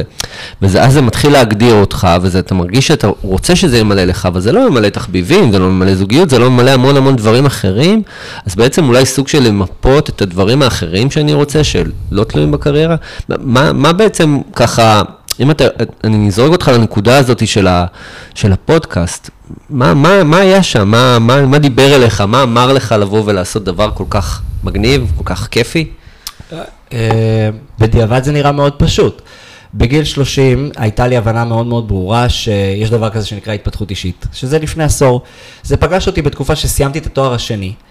הרגשתי שהמציאות נותנת לי איזושהי כאפה, ואומרת לי, אוקיי, ואני כזה, מה אוקיי? לא מגיע שר החינוך ושר התעסוקה ולוחצים לי יד ואומרים לי, שלומי, עשית את אה, חובתך לחברה, הסללנו אותך עד גיל 30 לאנשהו, ועכשיו שאתה עשית את שלך, גם עשית צבא, גם עשית שני תארים, בוא, נמצא, בוא תבחר, הנה קטלוג העבודות שלנו, הנה גם איזשהו, אה, תבחר איזה שכר בא לך, אה, בוא ניתן לך גם, לא. פשוט מצאתי את עצמי אחרי שאני סטודנט, עדיין עובד כמו סטודנט, כי הייתי בעבודת סטודנטים, רק שזה כבר לא מגניב, כי נולדה לי ילדה, ויש לי משפחה כבר, אני כבר בן 30, אבל אני עובד וחי כמו סטודנט, והמצב הכלכלי שלי על הפנים, ואני עוד לא יודע מה אני הולך לעבוד, רק הייתי בתארים ודמיינתי שמישהו יבוא ויגיד לי יופי, ויעשו לי מסיבת קבלה לעבודה הכי טובה בעולם. לא. אז קיבלתי כאפה, אמרתי בואנה, אני נתתי עכשיו איזה שש שנים, תואר ראשון, תואר שני, תזה. מה? מה עכשיו? לא יודע, לעולם לא אכפת, לך תגיש קורות חיים ותרוץ במרוץ החדש של החיים. והכאפה הזאת עזרה לי להבין שאני רוצה לעצמי ולחיים שלי הרבה יותר, כלכלית, ברמת הרווחה שלי, ברמת ההתפתחות שלי. שם נחשפתי להתפתחות אישית וגיליתי תוך שנתיים, שלוש, שהדבר הזה משנה לי דרמטית את החיים, דברים כמו מדיטציה, לכתוב ביומן, זאת אומרת, מודעות עצמית, דברים כמו קצת להבין איך כסף עובד, איך אני מנהל כסף בבית, אה, אפילו ברמת האקסלים, ברמת איך חושבים אנשים עשירים, איך חושבים אנשים מצליחים, איך אנשים מתחילים, אה, אתה יודע, כשהתחלתי בהייטק אז אמרתי, אוקיי, קיבלתי תפקיד ניהולי ראשון, התחלתי ללמוד איך מנהל מתנהל, איך נראים התשעים הימים הראשונים של מנהלים מצליחים. כל הנושא של התפתחות אישית ומקצועית שינה לי את החיים בצורה שהיא באמת דרמטית מבחינתי, גם ברמת ההישגים והתוצאות שהשגתי וגם ברמת החוויית חיים שלי. וכשהבנתי את זה אמרתי, אנשים לא מכירים את זה. אתה יודע, היו תקופות שהיו קוראים לי החופר בעבודה הקודמת קודמת שלי, כי באיזשהו שלב כשגיליתי את העולם הזה הייתי יוצא למרפסת, כאילו בעבודה, כאילו היה לנו כזה דק עם מרפסת וזה, והייתי יושב עם אנשים, וכל פעם הייתי, הייתי מדבר עם ההוא על אה, דיאטות אה, דלות זה, או על אה, האם למדת על intermittent fasting, שמעת על מדיטציות, ואני אומר בואנה, אני לא יכול לנהל שיחה עם האנשים על הדברים האלה. אז חיפשתי בעברית, בקושי היה, היה לך קצת אלון אולמן שעושה זה, את הקורסים הגדולים, היו לך כמה כאלה שטיפה מדברים התפתחות אישית, אבל פודקאסטים לא היה. היה את אה, יהודית כץ שדיברה יותר על פסיכולוגיה, אבל לא התפתחות אישית כמו שאני אה, צרכתי אותה. אז אמרתי, אוקיי, לי זה עשה פלאים בחיים, אני לא רואה את עצמי כאיזה קואוצ'ר או איזה מנטור שהולך עכשיו להגיד לאנשים, תראו, בואו אני אלמד אתכם, אבל אולי אני אדבר עם אנשים אחרים על דברים שאני יודע שבוודאות עשו לי טוב, הם המומחים באותו תחום, וככה מי שיאזין לאורך זמן יקבל גם פרקים על זה ועל זה ועל זה ועל זה, ואני אוכל לעשות משהו טוב לעולם, כי אני יודע איך זה עזר לי. ואתה יודע, בסוף אה, אני בן אדם פשוט, ואני צריך, כאילו, אתה יודע, בסוף היכולת שלי להגיע לתוכן בצורה פשוטה ואינטואיטיבית שתקדם אותי, הייתה לי מאוד חשובה, ואני הנחתי שיש עוד אנשים שהם פשוטים וצריכים תוכן פשוט ונגיש שיעשה להם טוב בחיים. אז זה נטו מגיע מהמקום הזה, וכשסיימתי, הפסקתי לפחד ממי אני שאני אעשה פודקאסט בכלל, וגיליתי שאני עושה טוב לעולם, כן. אה, אה, פשוט הבנתי שהדבר הזה הוא, הוא, הוא כלי נהדר עבורי וכלי בטח נהדר עבור העולם, וזה רץ כבר חמש שנים, וזה נתן לי הרבה מעבר, אתה יודע, זה, זה, לא, זה אף פעם לא ישב לי על המשבצת של כסף, להפך, הרבה פעמים ניסיתי ממש לנתק את הפודקאסט הזה מכל מה שקשור לכסף, כדי שהכוונה האמיתית שלי תישאר שם. אבל הנטוורק שזה פתח לי, האנשים שזה עזר לי להכיר, הלמידה שלי דרך זה, והתחושה שאני עושה משהו טוב בעולם, זה אולי הקלישאה הכי גדולה וגם התחושה הכי מספקת שיש לי. אתה יודע, כשמישהו אומר לי, תקשיב, שינית לי משהו בחיים, או פגשת אותי בתקופה קשה וזה עזר לי, די, עשיתי את שלי. ברמת העובר ושב של נקודות קרמה, mm-hmm. עשיתי את שלי, אני, אני מליין שמה.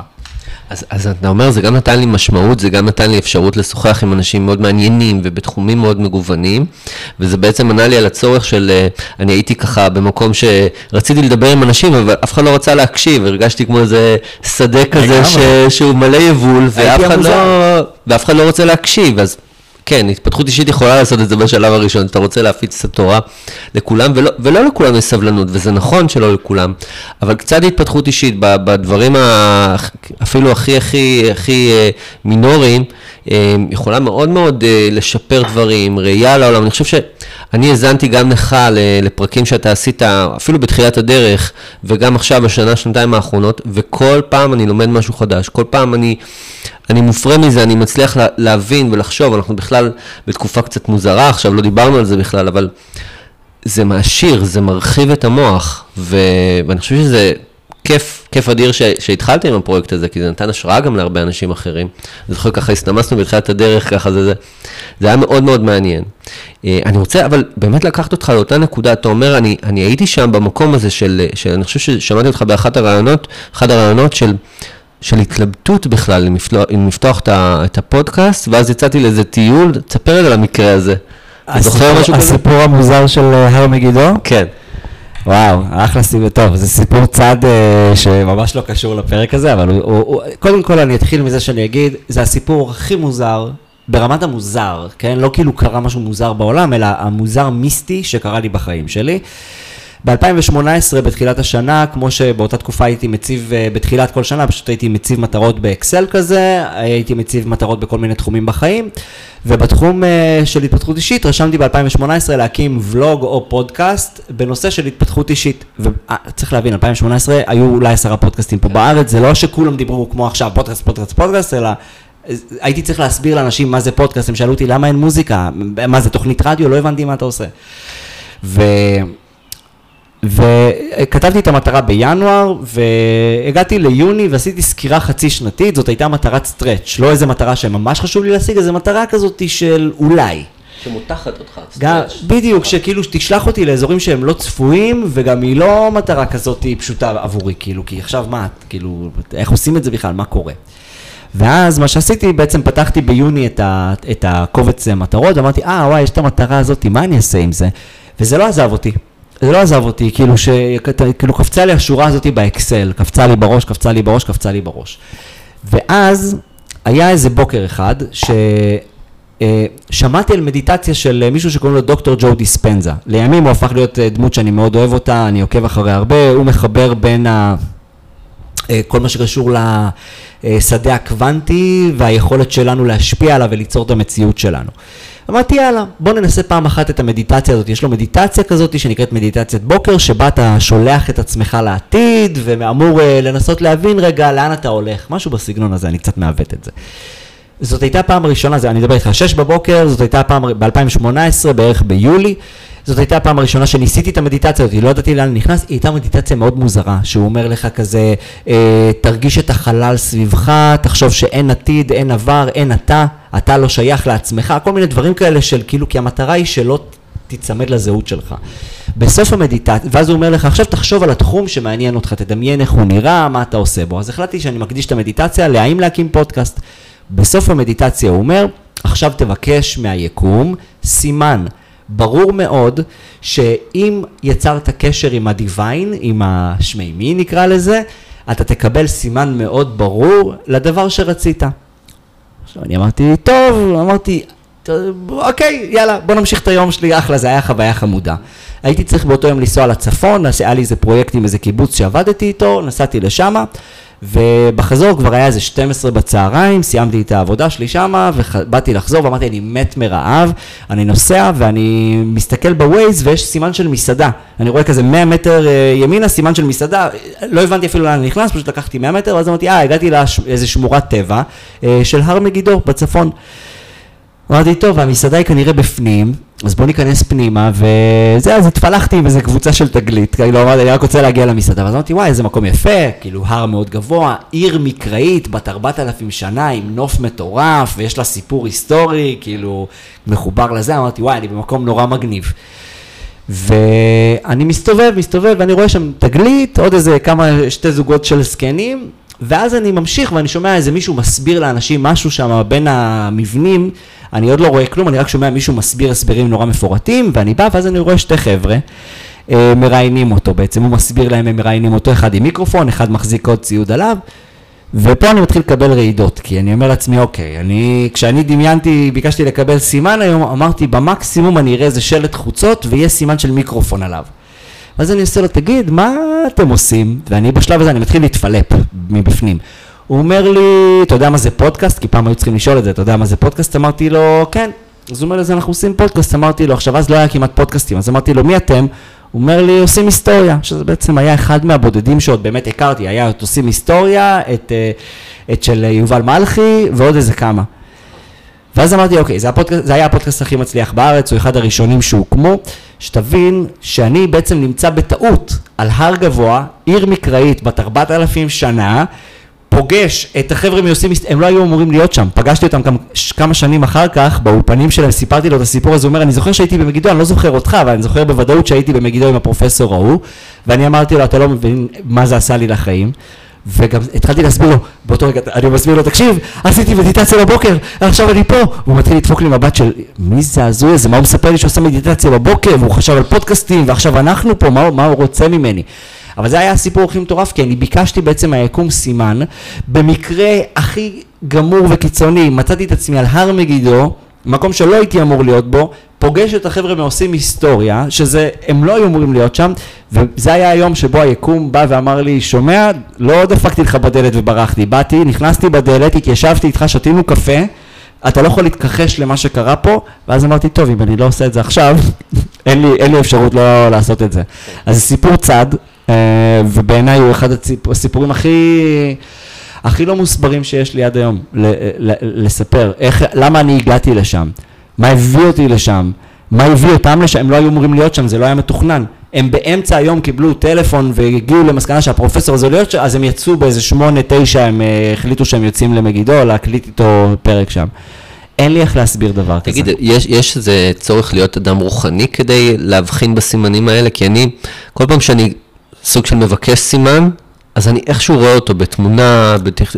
ו- ואתה פה מספר פה על, על איזה אירוע כזה מיתי, כזה משהו כן, אני, אני פשוט התחלתי לפחד מהסיפור הזה.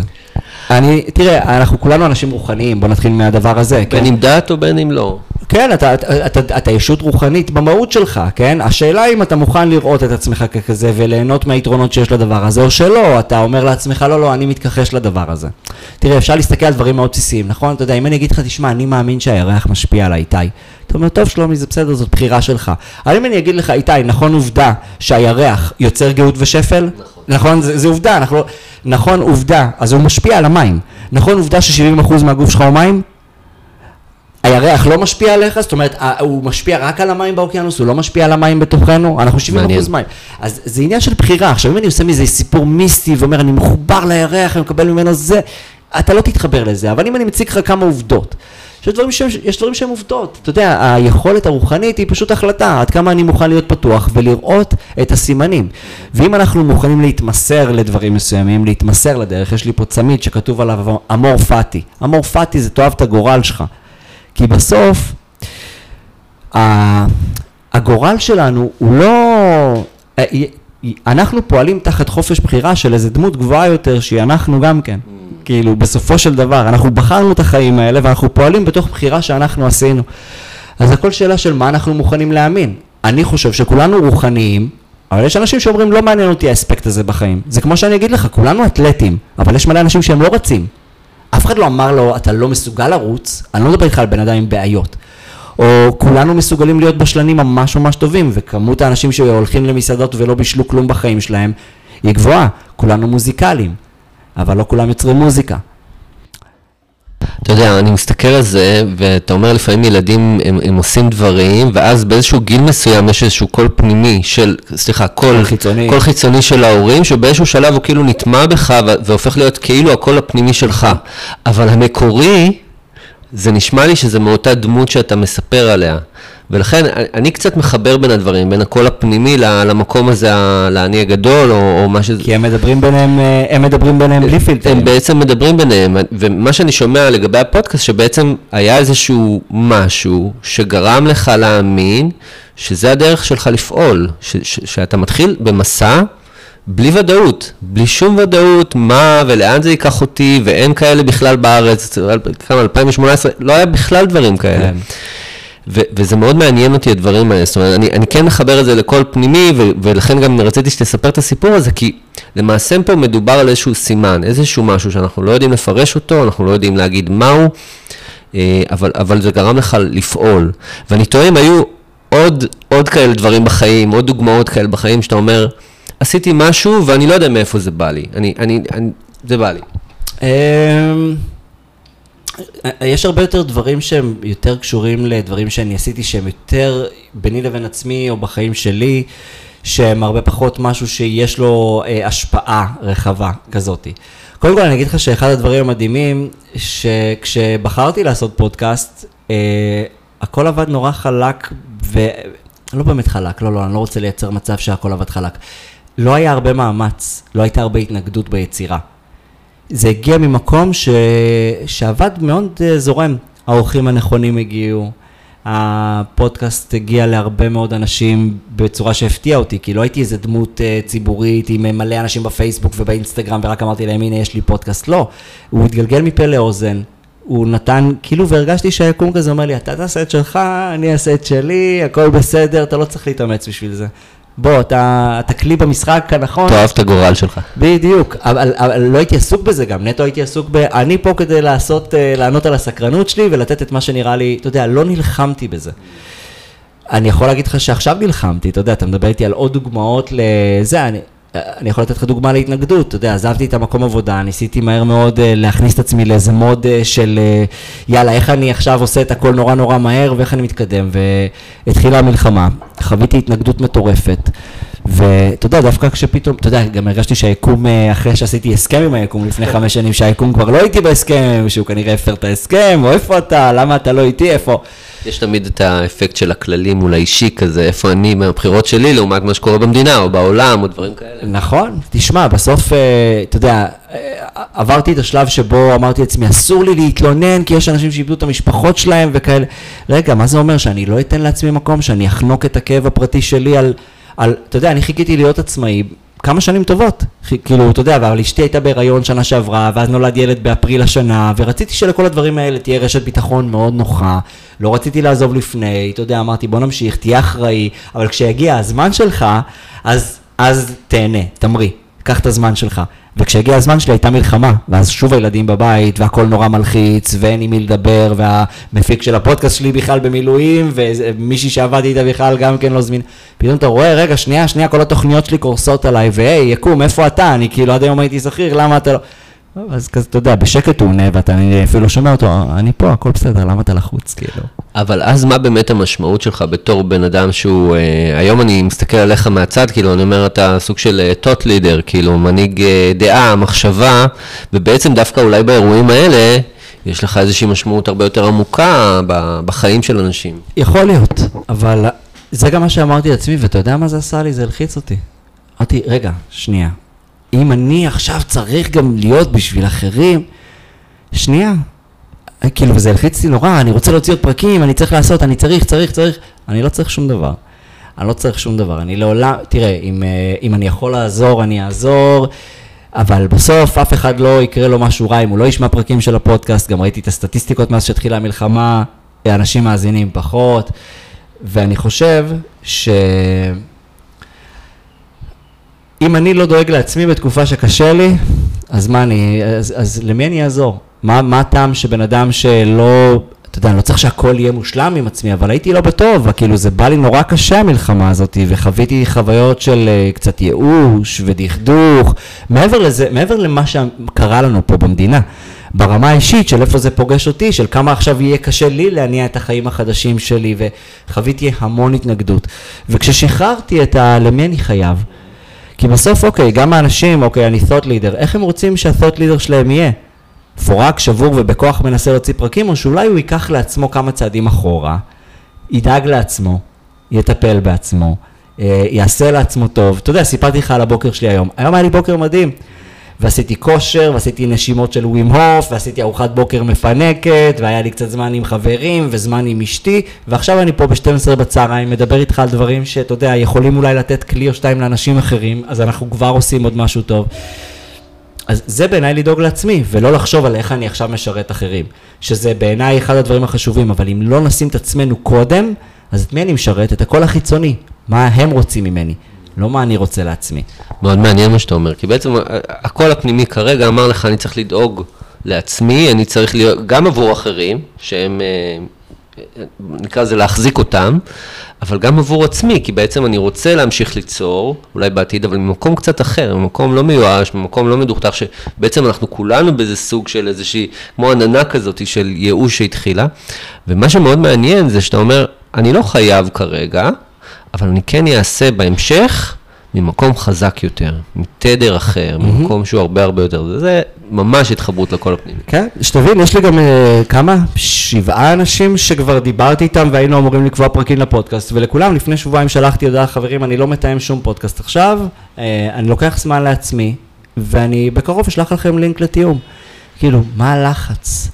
מה הלחץ? יש לי 100, בהקשר הזה ספציפית, יש לי 150 פרקים. לכו תשמעו את הפרקים שלי, הם עדיין נכונים. אנחנו אוהבים את התחכום או את הדבר שקרה עכשיו, הרלוונטי. האמת היא פשוטה מאוד, ואפשר עם כמה תכנים מאוד בסיסיים להגיד, that's enough. ובסופו של דבר, מה אנשים עכשיו צריכים לשמוע? חבר'ה, תנתקו מחדשות, מה עושה לכם טוב, תעשו יותר מהדברים האלה, תתנתקו מדברים שלא עושים לכם טוב. תאהבו את עצמכם, תסלחו לעצמכם בתקופה הזאת, תהיו מלאי חמלה על כל מה שנתקע לכם בתקופה הזאת, תזכרו שעוד מעט, ככל שתעשו לעצמכם יותר טוב, המסך השלילי הזה יתרומם ותתחילו שוב לראות את הדברים החיוביים שראיתם בהמשך. כמה פודקאסטים צריך לעשות על זה? האמת היא פשוטה. אז כאילו בסוף, גם אני אמרתי לעצמי, האנשים יודעים את האמת. אנשים פשוט צריכים לדאוג לעצמם, ואני, יכול, ואני הולך לעשות עוד הרבה פרקים, יש לי הרבה שאלות לגבי מה שקרה פה, ואיך, וכאלה, ומכל מיני זוויות. אבל שום דבר לא דחוף. שום דבר לא דחוף, ואני, אה, ה-thought leaderים שלי, לי יותר חשוב שלהם יהיה טוב. אני רוצה שהם יהיו בריאים וישגשגו לטווח הארוך, ולכן אני מרשה גם באותה מידה לעצמי להגיד, אני לא עושה כלום. בוא, אני דואג לעצמי, שיהיה לי טוב. מעולה, ואני חושב שגם דיברת על הנושא הזה של החדשות, שהרבה אנשים, וגם סיפרתי לך שהרבה אנשים מרגישים סוג של קצת אשמה, כאילו שאני לא כל הזמן, כל הזמן צורך חדשות. והבנתי אפילו שבתחילת המלחמה גם אמרו לאנשים בחדשות, אל תצפו בהרבה טלוויזיה, אל ת... שזה היה בכלל... אל אה, תצפו הרבה בטלוויזיה, אחרי הפרסומות נדבר על למה זה חשוב, אז תישארו איתנו. תישארו איתנו, כן, משהו כזה. כן. אבל בסופו של יום אנחנו מבינים שצריכה מוגזמת של חדשות, אה, היא, היא גורמת לסוג של איזשהו הרס, איזשהו אה, דכדוך, אה, ואפשר להתעדכן פעם ביום, ואפשר לעשות איזשהו חלונות זמן. יש בכלל דרך בריאה לצרוך חדשות? אה, כן, יש דרך לא בריאה. אה, אני יכול להגיד לך שאתה יודע, אצלי זה מאוד מאוד ברור, כי אני בן אדם שאף פעם לא רואה חדשות, וגם לא מתעסק בפוליטיקה, והאירוע שקרה לפני חודשיים, אה, הטבח הנורא בשביעי באוקטובר היה אה, אירוע שגרם לי גם להבין, רגע, מה קורה פה בפוליטיקה, שנייה, שנייה, מי שר ביטחון, מי זה, מי זה, מה הם עושים, אוקיי, מה קרה פה. זה שלח אותי למסע היכרות מאוד עמוק, גם ברמת הזהות, דיברנו על זהות, פתאום הבנתי שהפרמטר מספר 23 במרכיבי הזהות שלי, שזה להיות יהודי, הוא פרמטר מספר אחד עבור מישהו אחר, וסיבה מספיק טובה לצאת ולטבוח אותי ואת כל מי שאיתי במדינה. יש פה משהו שהייתי מנותק ממנו, מה זה אומר שאני יהודי? למה אני בארץ הזאתי? אז חקרתי, מה זה אומר להיות יהודי? מי נתן לנו את הזכות על הארץ? מתי זה קרה? כמה זמן היינו פה? דברים שלא עניינו אותי, תקופה מאוד ארוכה. אז קודם כל, כל ההתעסקות הזאת היא התעסקות בפני עצמה. עכשיו דבר שני, אף אחד לא יכול לגרום לנו להרגיש בושה רק עצמנו, אף אחד לא יכול לגרום לנו להרגיש אשמה רק עצמנו, אנשים יכולים לנסות. אנחנו מקבלים על עצמנו את הרגשות האלה, גם ייאוש. ברגע שקיבלנו על עצמנו את הרגש הזה, יש לנו הבנה שא' או שנמשיך לחיות איתו, או שנתנתק ממנו. ולגבי לצרוך חדשות זה מאוד תלוי במבנה האישיותי שלך. יש אנשים שבמבנה האישיותי שלהם לא כל כך יפריע להם לשמוע שעה חדשות כל יום, ולהתעדכן בוויינט כל יום, ולעקוב אחרי מה קורה בפוליטיקה. לי, שלומי, אני יודע בוודאות, זה הרסני. לי זה פוגע בתודעה, בתחושת הביטחון שלי, בתחושת האמון שלי בעולם, זה מנתב את המחשבות שלי לקיטוב. לראות אנשים אחרים ככאלה ולא ככאלה. אז בעצם לשלומי גיליתי שהרבה יותר נכון דווקא לא לצרוך את התוכן הזה ולראות אנשים כמו שאני רואה אנשים ולראות את המציאות כמו שאני רואה אותה. הרבה יותר טוב לי. אני לא צריך אחרי זה לפצות את עצמי בלהוריד את הסטרס שגרמתי לעצמי. שכל אחד יעשה איפשהו מה שטוב לו. אבל אם, חוש... אם מישהו חושב שבזה שהוא לא מעורב הוא צריך להרגיש אשם, לא. אל תיתנו לאף אחד לגרום לכם להרגיש אשמים, אתם, שיהיה לכם אכפת בצורה שלכם. כן, לא הייתי עושה עכשיו מסיבות ואומר, יאללה, חבר'ה, עזבו, החיים חזרו למסלולם בזמן שכל העולם נמצא במילואים, אבל בסוף, אה, מתי יחזרו החיים? אני לא יודע, מישהו יס... ייתן סימן אה, ברור ואומר, יאללה, אפשר לחזור לחיות? לא. אז ש... כדאי שנחזור לחיות, כדאי שנעשה מה שמתאים לנו וטוב לנו. עכשיו, אתה יודע, מאוד חשוב לי שנדבר על דברים מסוימים, כמו איך, אה, איך לנטרל את הקול החיצוני, או איך להתחבר לקול הפנימי, כי אני חוויתי, אני הרבה פעמים עצרתי ושאלתי את עצמי, למה אני עושה משהו?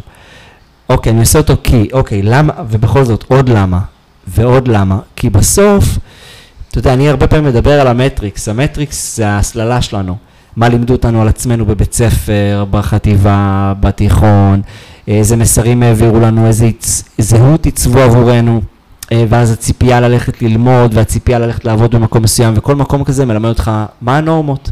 מה מקובל פה ומה לא, איזה אנשים מוערכים פה ואיזה לא, איזה ציפיות יש כאן ואיזה לא, איזה מטרות כדאי שתציב ואיזה לא. ובעצם, למרות שבטבע שלנו יש סקרנות טבעית ותשוקה טבעית ופשן טבעי לדברים, התרגלנו לזה שמכתיבים לנו, בין אם נרצה ובין אם לא, ואני לא אומר שזה בצורה זדונית. פשוט ככה מערכות עובדות, וכשאנחנו חלק ממערכות כל כך הרבה שנים, התרגלנו שהמערכות מעצבות את סגנון החשיבה שלנו. גם אם יש לנו חופש בחירה בתוך המערכת, עדיין היא בכלל נתנה את המסגרת לאיפה בכלל החופש בחירה שלי מתחיל ונגמר. והנושא הזה של להתחבר לכל פנימי הוא כל כך חשוב, כי הוא אומר שאני צריך לשאול הרבה למה. מאיפה מגיעה המחשבה הזאת? האם אני, נגיד אם אני עכשיו בוחר מסלול לימודים, סבבה, אבל מאיפה זה מגיע? מה לימדו אותי? אפשר גם לשאול, מישהו יתאכזב ממני אם אני אבחר בנתיב אחר? כי זה הרבה פעמים דרך יותר קלה להבין, רגע, את מי אני הולך לרצות בזה. אם אני עכשיו אומר שאני לא עושה את זה, אני עושה משהו אחר, מי יתאכזב ממני? מי ינסה בכל זאת לשכנע אותי ויגיד לי? עכשיו, אנשים שלא מכירים אותי, כנראה שלא, הם ישמעו אותי שאני מספר שדווקא בא לי להיות אה, מפיק מוזיקלי, והם דווקא יגידו לי, יאללה, לך תעשה שנה ב-BPM, תלמד אה, להיות אה, מפיק סאונד ותראה איך זה בשבילך, אבל... כי, כי הוא מבין שיש לי ניצוץ בעיניים כשאני מדבר על זה, לעומת על אה, ללמוד עריכת דין, ששם אני מדבר על זה בצורה יותר כבדה ורצינית. אז דווקא בן אדם שאוהב את החיים יגיד לי, לך תלמד שנה בבית ספר למוזיקה. אבל ההורים שלי אולי יקראו לי לשיחה ויגידו לי, תשמע, אתה מגיל מאוד צעיר, יש לך את היכולות האלה, אתה מאוד סודר, כל היכולת סדר וארגון שלך, אתה תהיה משפטן נהדר.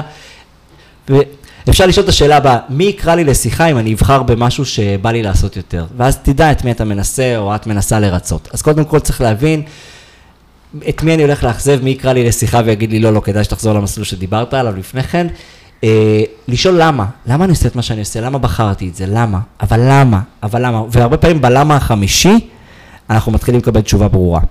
זה לגבי הקול החיצוני, איך אני משתיק את הקול החיצוני. שזה כמה, באמת שני כלים פרקטיים למי שעכשיו נמצא באיזושהי אה, חוויה כזאת.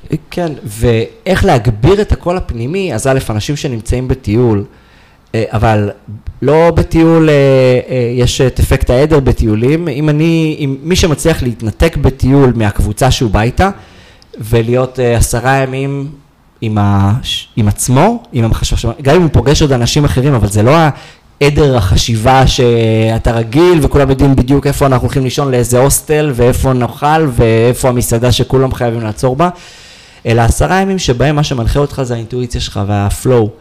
רגע, לאן, לאן בא לי עכשיו ללכת?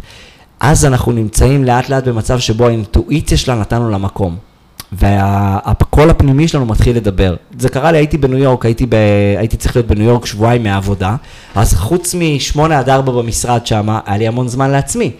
אז הייתי מטייל אחר צהריים, ניו יורק היא אינסופית, לא נגמר בה מה לעשות. והאמת שבאיזשהו שלב אמרתי, האמת אני לא יודע לאן אני הולך, בוא נלך, זה ניו יורק, מה כבר יכול להיות? כאילו כל רחוב יכול להיות מגניב, כאילו אתה יכול לראות בו חנות מגניב, אז כאילו, למה להחליט? ופשוט באיזשהו שלב שמתי לב שאחרי שנים, שאתה יודע, אני עם אישה וילדים, ואז התרגלתי שאין לי יותר מ-24-48 שעות שבהם רק הקול הפנימי שלי מדבר. ופתאום אחרי איזה שבוע בניו יורק, ועוד סוף שבוע שעשיתי לעצמי כזה שכלל ריצה, אה, השתתפתי שם בריצה של איזה כמה קילומטרים, ואז הייתי במסיבה, מצאתי שאני מחובר לאינטואיציה אצלי שלא שמעתי אותה לפני כן. דווקא בניו יורק, מקום נורא רואה שהייתי בטוח שזה לא יקרה בו שם.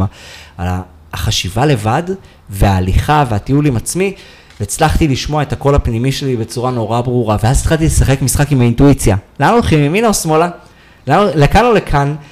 ופתאום כמו משהו שאמרת, הדברים הכי קטנים, שאתה יודע, אפילו לא צריך להתייחס אליהם, כמו איזה רמזור נהיה ירוק ראשון, או אה, איפה הרעש של האנשים היה נשמע לי יותר כיפי ולשם אני הולך. ופתאום הבחירות המטופשות האלה, אבל הם הגיעו ממקום של סימנים נורא אינטואיטיביים, ודווקא הם הובילו אותי לחוויה נורא מגניבה, פתאום גיל, גיליתי גלריה נורא מגניבה, או גיליתי מרכז למדיטציה, ואז נכנסתי ועברתי שם שיעור של מדיטציה, והיה נורא מגניב. מדהים, מדהים. אז דברים שאתה אומר, טוב, אני לא יודע איך הגעתי לפה, אבל זה פשוט, זה flow, זה זרימה, זה דווקא מאפס מאמץ, ממקום שבו נזרום ונשחק קצת עם המציאות היומיומית. אז, אז space לעצמנו, זה הדבר הכי חשוב. אם מישהו נמצא בטיול, אז יש לו מראש יתרון מאוד גדול. אני, מה שאני עושה, אני, הולך. אני פשוט הולך ליער או לים. כאילו, מבחינתי, שעה ביער או בים עושים לי עבודה נפלאה, במיוחד אם אני לוקח איתי מחברת לשם, כדי שאני אוכל קצת לכתוב או לשאול שאלה ולנסות לענות עליה תוך כדי כתיבה, כדי שזה גם יישאר איתי לאחר כך. אמ, אז אלה, אלה דברים שהם אה, מאוד מאוד עוזרים, ובלי קשר, להיות בטבע, אתה יודע, אנחנו מדברים על התקופה שאנחנו נמצאים בה, היא רוויית סטרס, ויש מחקרים שמראים ש-20 דקות בטבע, מורידים 25% מרמות הקורטיזול, שזה בעצם הורמון הסטרס השלילי שפועל לנו בגוף. אז כאילו, אתה יודע, יש לזה המון יתרונות, אנחנו גם מפחיתים סטרס, גם יכולים להגביר את החיבור לקול הפנימי ולאינטואיציה שלנו. אז למעשה אתה אומר, בעצם אנחנו, יש כלים פרקטיים שאנחנו יכולים למצוא את האינטואיציה שלנו, לחפש אותה. ואתה יודע, קראתי ש, שגם אה, אופרה ווינפרי וגם ביל גייטס וגם טראמפ אומרים, לא הייתי מצליח בלי האינטואיציה, אז למה אנחנו כל כך מפחדים מאותו קול פנימי? למה אנחנו הולכים תמיד אחרי השכל או האגו, הדברים האלה? אתה יודע, לימדו אותנו לחשוב עם השכל ולא עם הלב, אינטואיציה נמצאת איפשהו בין הלב לבטן, כאילו אפשר לדבר על זה, לפי האסכולה שאני יותר מחובר אליה, האינטואיציה נמצאת בלב, ולימדו אותנו שהלב אה, לא יודע לקבל החלטות, הלב הוא רחמן, הלב הוא טועה, הלב הוא זה. אתה מבין מה עשו לנו איתי? אתה מבין מה עשו לנו? לימדו אותנו לא לסמוך על הלב שלנו. אתה יודע מה הדבר הראשון שמתפתח אצל עובר? מה הסימן הראשון לחיים? דופק. דופק. מתי אומרים יאללה בואו נלך לראות את הבדיקה שבאמת קורה פה משהו, נוצרים חיים, יש דופק. לב זה הדבר הראשון שנוצר לאדם, המוח מתפתח אחרון וגם הוא מתפתח בשלבים או תוך כדי שאנחנו גדלים. הלב הוא לב, הנשמה שלנו מחוברת ללב, האינטואיציה שלנו מחוברת ללב, האני הפנימי שלנו נמצא בתוך הלב. ואם אנחנו יודעים לעצור ולנשום לתוך הלב ולתת לה, לקול הזה להנחות אותנו לאט לאט ולסמוך עליו, אז בהחלטות מאוד משמעותיות בחיים אנחנו נדע מאיפה קיבלנו אותם. עכשיו, הלב לא צריך להיות שליט על המוח. והלב לא צריך להיות הדבר היחיד שמקבל החלטות, אבל אנחנו גם לא יכולים לחיות חיים שבו אנחנו מנות... מנתקים בין הלב למוח. אנחנו צריכים לתת ללב להעצים את המוח. כמו שסטרס פוגע לנו ביכולת התפקוד, לב שפועם בקוהירנס מגביר לנו את יכולת התפקוד הקוגניטיבי.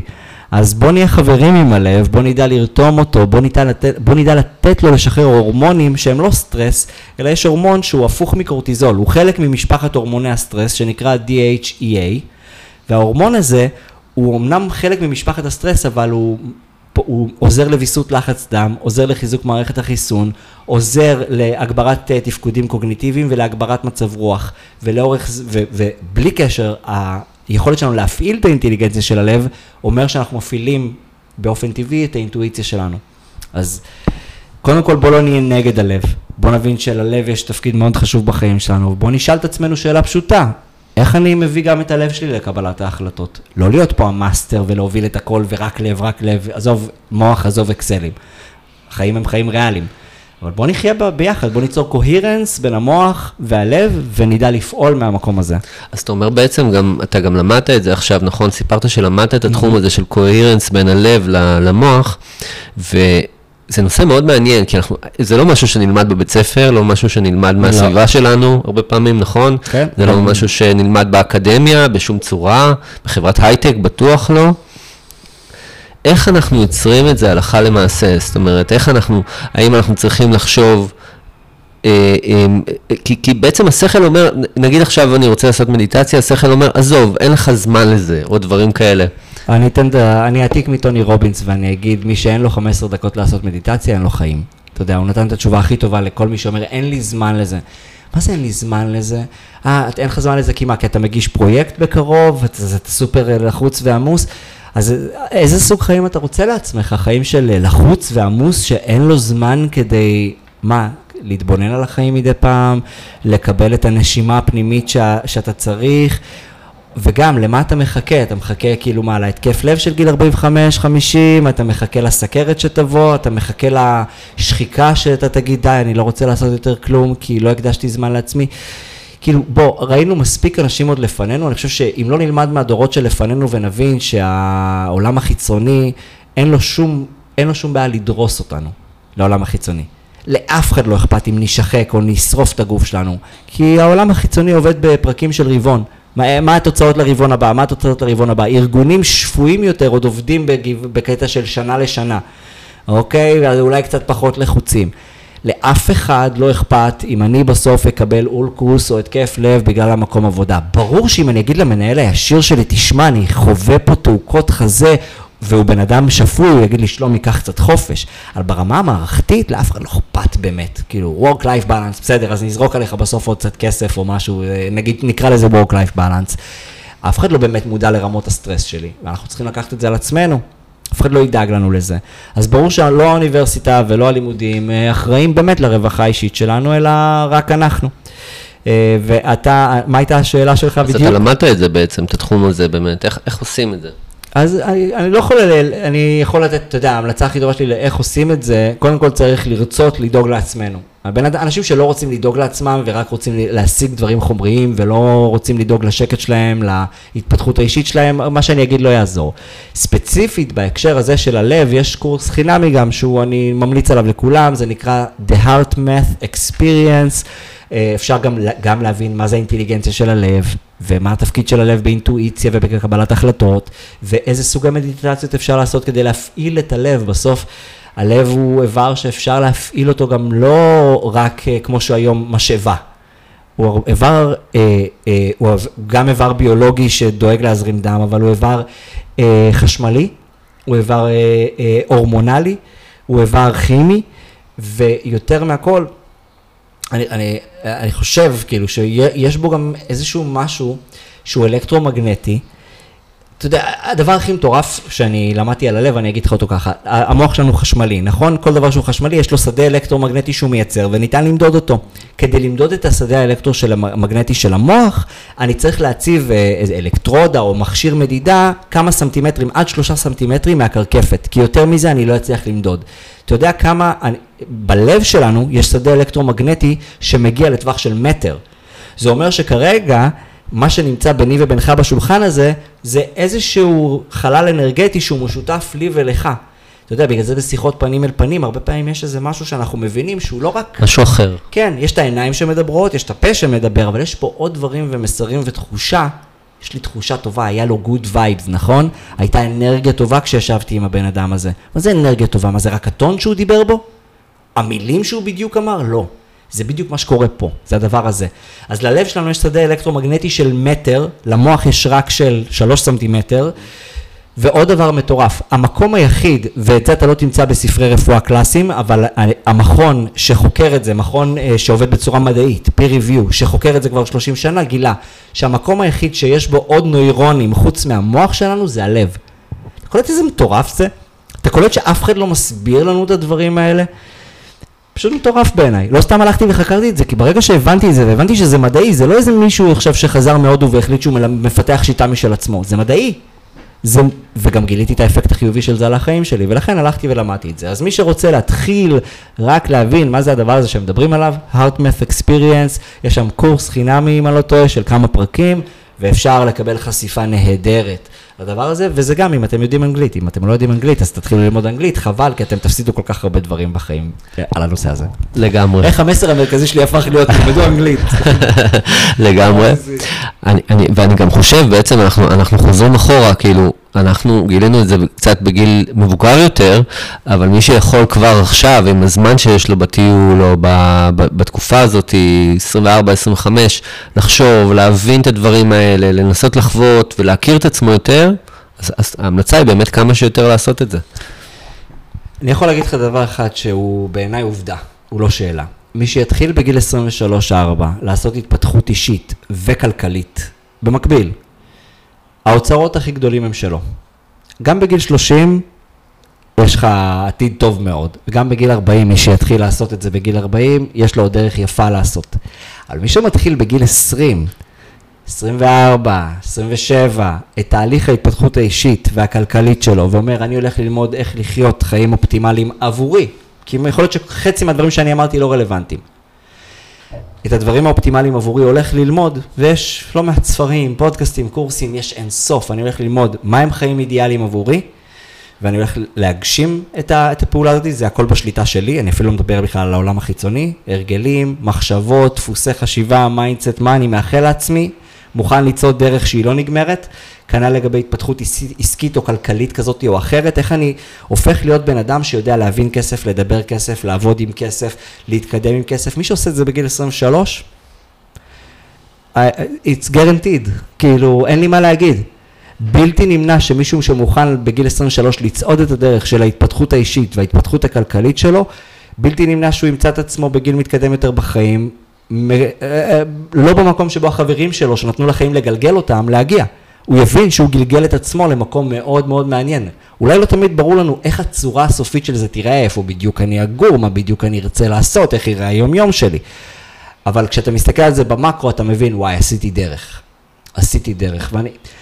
אין לי מסר חשוב יותר להגיד מהדבר הזה, האוצרות הכי גדולים שייכים למי שהיום, בגיל הזה, גיל צעיר יותר, יתחיל.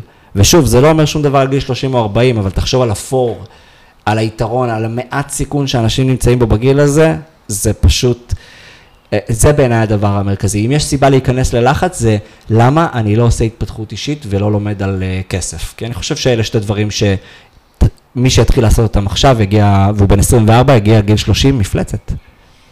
מפלצת. לגמרי. אז, אז קודם כל, לקחנו את השיחה הזאת לכל כך הרבה זוויות ומסרים. האחריות שלו, הוא הזמין אותי, האחריות שלו, אני לא יודע מה המאזינים לוקחים מזה. סליחה, עצרתי. אז, אז, אז לקחנו הרבה, קודם כל לקחנו הרבה, קיבלנו הרבה בעצם מהניסיון העשיר שלך בהמון המון תחומים, וקיבלנו הרבה הרבה דברים, גם uh, מעוררי השראה, וגם uh, מרגיעים, וגם, uh, אני חושב, בכלל מעוררי דעת ומחשבה, ומי שרוצה להקשיב לזה ובכלל להעביר לחברים שעכשיו נמצאים באיזושהי תקופה של בלבול, שכולנו היינו שם, גם אני וגם שלומי, אז אנחנו רואים שיש דרכים לצאת מזה ויש כל כך הרבה אפשרויות ויש אנשים שרוצים ותורמים מהזמן שלהם, ואני מאוד מאוד רוצה להודות לך על הפרק הזה. שמחתי, אני מרגיש, אתה יודע, שיחה, אמרת לי, אנחנו עושים שיחה חברית, אין אג'נדה. נכון. אז אתה יודע, אני מרגיש שזאת הייתה שיחה חברית, הייתה גם מאוד כיפית, שלחת אותי למקומות שהרבה זמן אה, לא עושה, אז עשית לי פה חיבורים טובים, ותודה רבה שהזמנת אותי ונתת לי להיות חלק מהמרחב שלך, ואני מאוד מקווה שנתנו גם לאנשים אחרים אה, כלים שיעזרו להם בשלבים האלה, החשובים בחיים שלהם. מעולה, אז המון המון תודה שלומי. אז זה היה הפרק של היום בתוכנית קול פנימי. אם אהבתם, מוזמנים לעקוב אחרינו ברשתות, אינסטגרם, יוטיוב ובקרוב גם טיק טוק, ואם אתם רוצים, תוכלו לדעת על כל פרק שיוצא בקבוצת הוואטסאפ השקטה. מוזמנים גם לדרג אותנו באפליקציות כמו Apple Podcast וכל השאר, פשוט חפשו קול פנימי ודרגו אותנו. בכלל, אם הפרק הזה השפיע עליכם, אהבתם אותו, שהוא נתן לכם השראה, תתארו לכם מה זה יעשה לחבר או חברה שלכם. תוכלו להעביר לו או לה את הפודקאסט, כי זה בעצם כל המטרה של הפרקים. לעזור לכולם למצוא מחדש את הקול הפנימי. ואם נעשה את זה עם הרבה אנשים, אז הפודקאסט הזה עשה את שלו לגמרי. אני איתי רוזנברג, מאחל לכם אחלה סופש. ביי.